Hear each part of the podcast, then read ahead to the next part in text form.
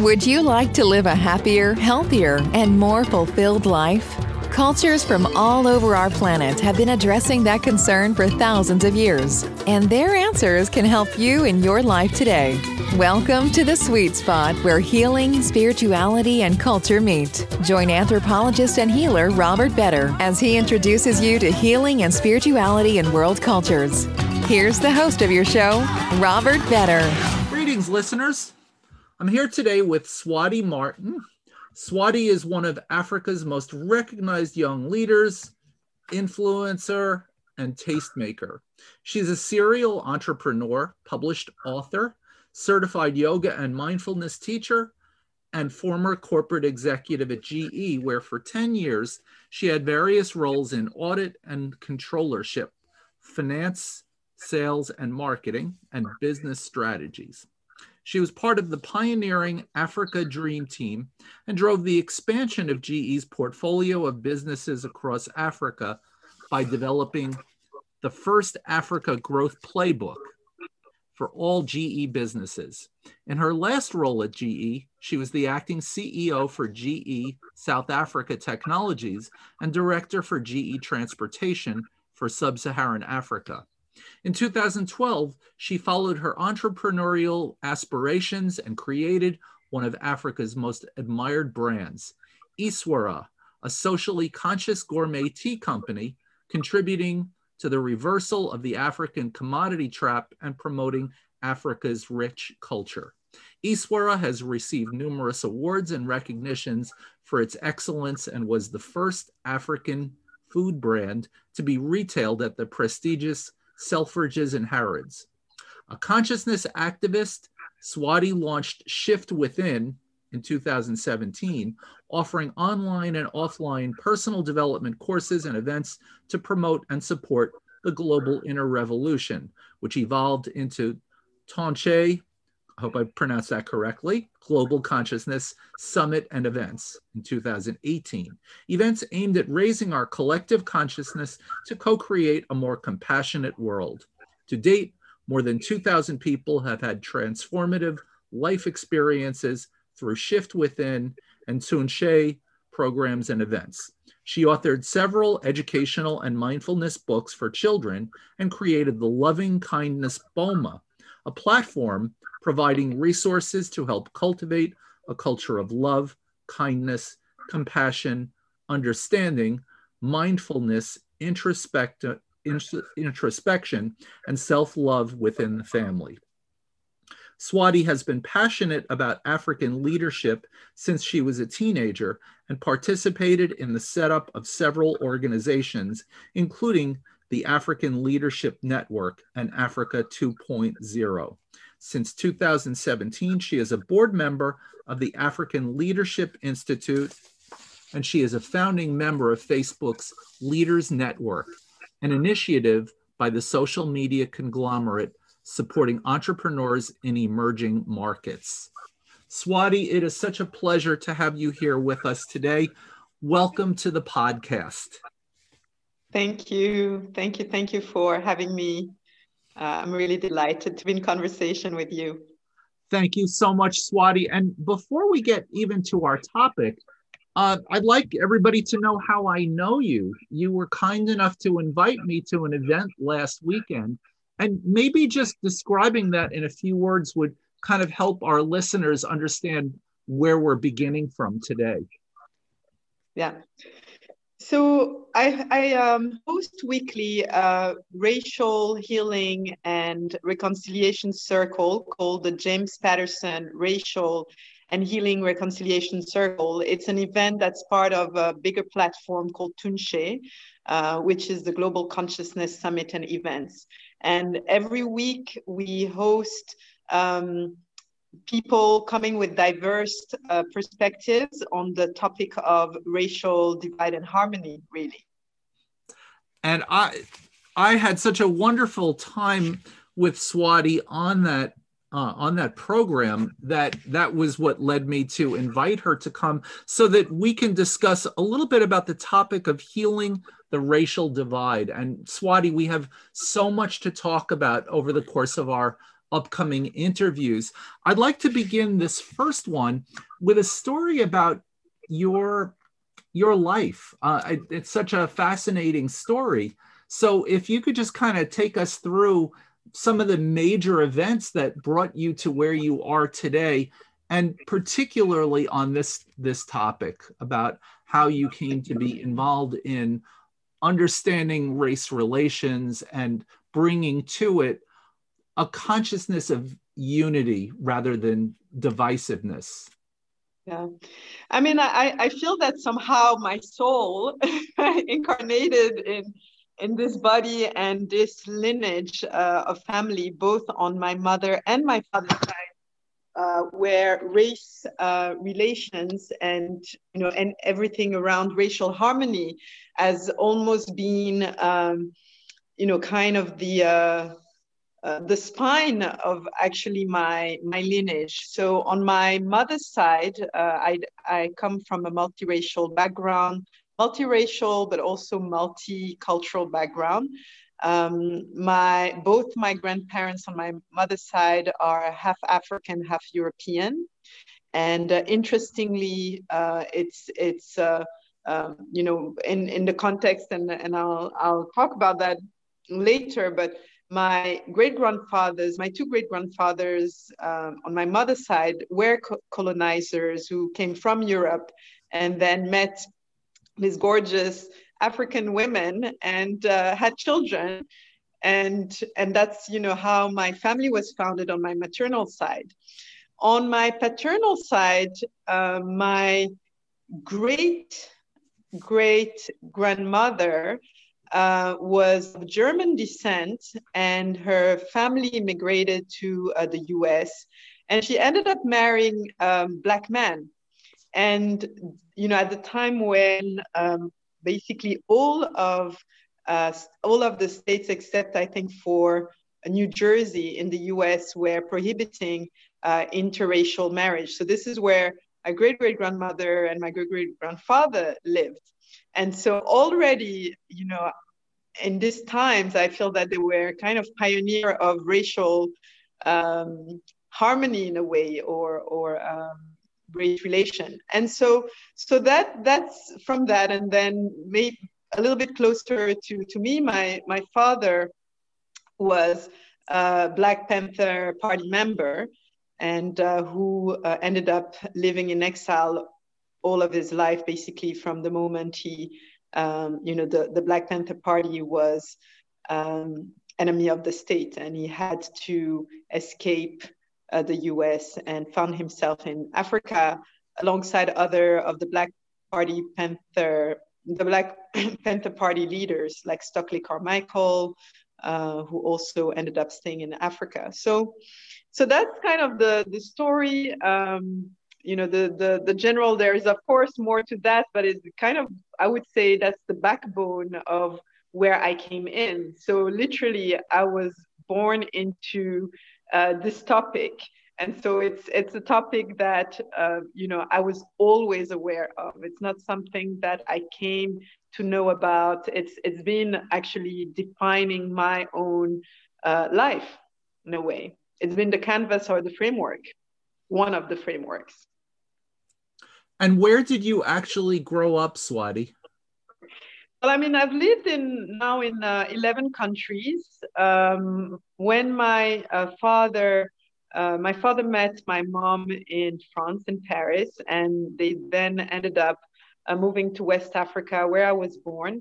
And I grew up also in the times where West Africa was extremely uh, unstable politically. So, you know, the the, the region had coups and uh, civil wars, etc. So that then forced us to move from one country to the other. So when I was born, we lived in Liberia, and then there was a coup, so we had to move to Senegal, and then we ended up in the Ivory Coast. So I kind of also moved around.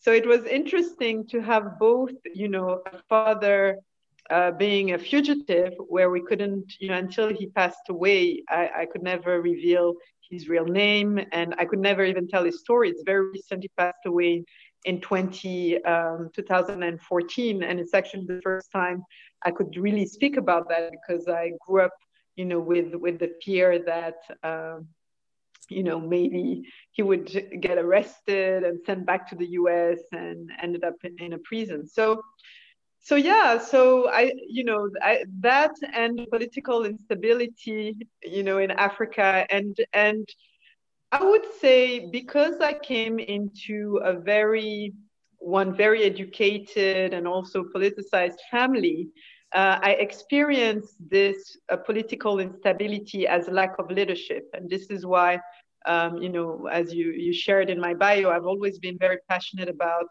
uh, African leadership and leadership in general. Um, and more recently, uh, one thing that I'm very passionate is what I call, um, others have used the term as well before, sacred leadership.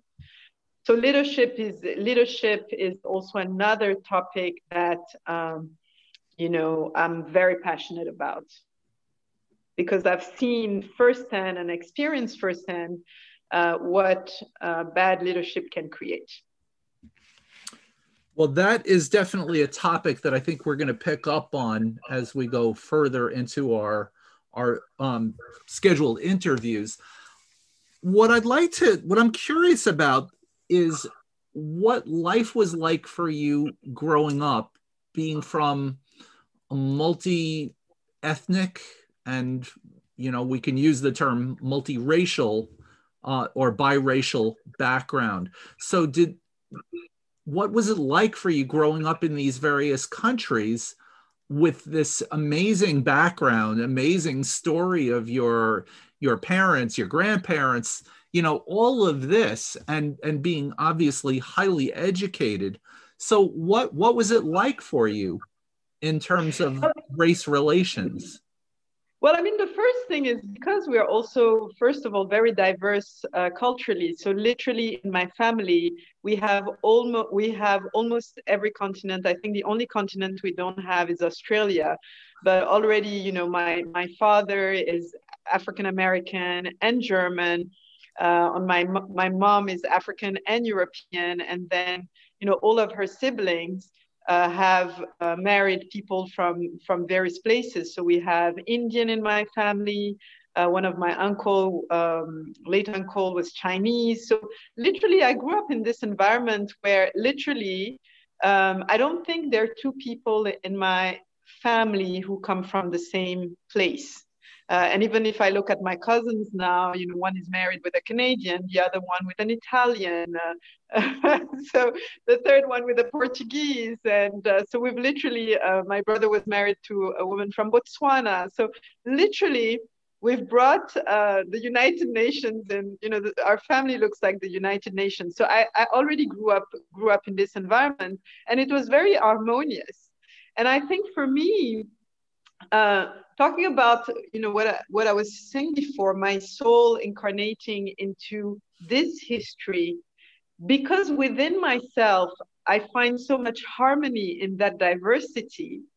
I know it is possible to create it outside. Mm. And I know eh, because inside, and I can't even describe it because for me, there's no separation within myself. There's no separation between the black and the white in me and the European and the African and the, you know, and and and all of that. You know, there's no separation. So inside of me is just this perfect blend. And I know that because I'm embodying this perfect blend, I know it is possible to create it in the outer society if we were to embrace it actually. And, and I and I think that was one thing is because you know as a kid you come into this environment and it's so normal that there's not even a question of well so and so is like is from there and so and so is from there because everyone is from a different place and everyone is from actually many places. And so there was never really a, a question or differences and and we blend perfectly. So if you come to one of my uh, family uh, uh, gathering. So we have African food, we have German food, we have Polish food, we we have French food. I mean, literally, we have we have soul food. We have you know, so we have everything, and everything is so. Um, you know, I would say it's it's so rich, and for us, we love it because it just creates so much diversity, uh, and and it's a celebration. So our diversity, we you know, in my family we've seen it as as richness. So there was never even you know how you see in certain i've seen especially um, you know growing up or being in certain environments sometimes where people are, are very suspicious if you bring someone who, who doesn't look like the family you know and and people would be like oh we don't marry people like this in our family and in my family it, it's always been the contrary it was like the more diversity the merrier so each time there is a new uh, there's a new culture brought in the family. For us, it was like, okay, you know, let's connect over food. And food is a big connection as well, because at the end of the day, you know, everyone gets to experience that. So, yeah, so, so I would say, you know, the experience of diversity, cultural and racial, if there is such a thing uh, as racial, has been very harmonious, very enriching.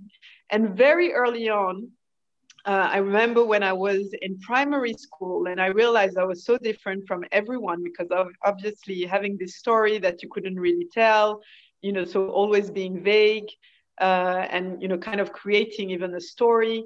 And then just the fact that because you couldn't put me in a box, you know, you couldn't put me in any box. And, and I remembered uh, vividly thinking, Swaady, you have two options either you can feel a victim because you will never be like anyone or you can just see it as you know yours your special power you know or magic power not power in the negative sense but like your your gift and I, and I chose the latter i chose to to view my diversity as a gift and i think that that's been fundamental to even my own self confidence, self esteem, and self self love. I'm, I'm very fortunate.